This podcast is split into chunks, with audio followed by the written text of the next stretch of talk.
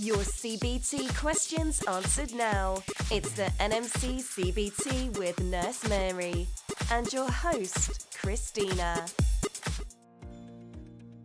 The NMC CBT is part of the current 2021 Test of Competence. That means that if you're an international or return to practice nurse, then you'll need to pass this exam to gain UK registration. So, whether you're here in the UK and need guidance to get over the NMC CBT hurdle, or you're overseas and need reliable online preparation, we're here for you. Here at IELTS Medical, we have books, courses, and lots of learning resources to see you through the NMC's CBT the first time. Inquire today about how we can help you pass your NMC CBT. Call 0203 637 6722 or visit our website at www.cbtnurses.com. We'll see you soon, and as always, to your success. Hello, and welcome back to another episode of NMC CBT Discussions with me, your host, Christina, and our nurse, Mary. Hi. Hi, Mary. Thank you for coming back to answer some more CBT questions. Today, we're going to be looking at some Part B midwifery questions. So let's get started with episode 47. Question one When might a patient become aware of fetal movements?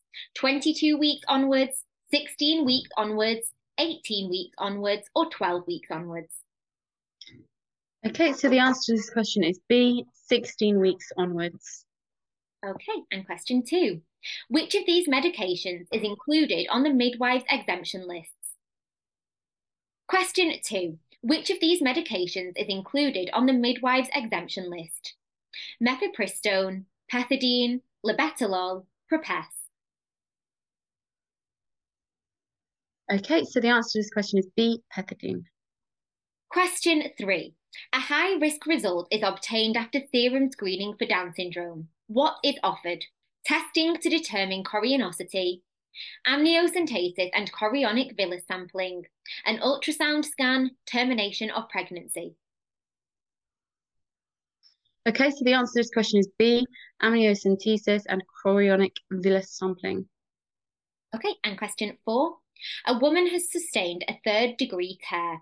What measure and advice does a midwife offer to prevent infection? Advise the woman to take analgesia if the area becomes very painful. Inspect the perineal area and routinely perform a swab. Offer advice about why infection occurs and how careful hygiene can help promote healing. Ask a general practitioner, GP, to prescribe antibiotics. Okay, so the answer to this question is C, offer advice about why infection occurs and how careful hygiene can help promote healing.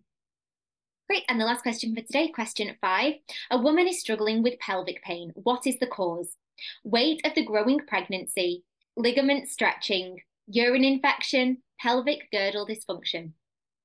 Okay, so the answer to this question is D, pelvic girdle dysfunction. Okay, great. And that is all for episode 47. Thank you, Mary, once again for answering all of those CBT questions. And thank you to everyone watching and listening at home. We really hope that you found that episode and all of the episodes helpful um, to your CBT preparation. Don't forget to like and subscribe so that you never miss an episode, and we will see you next time.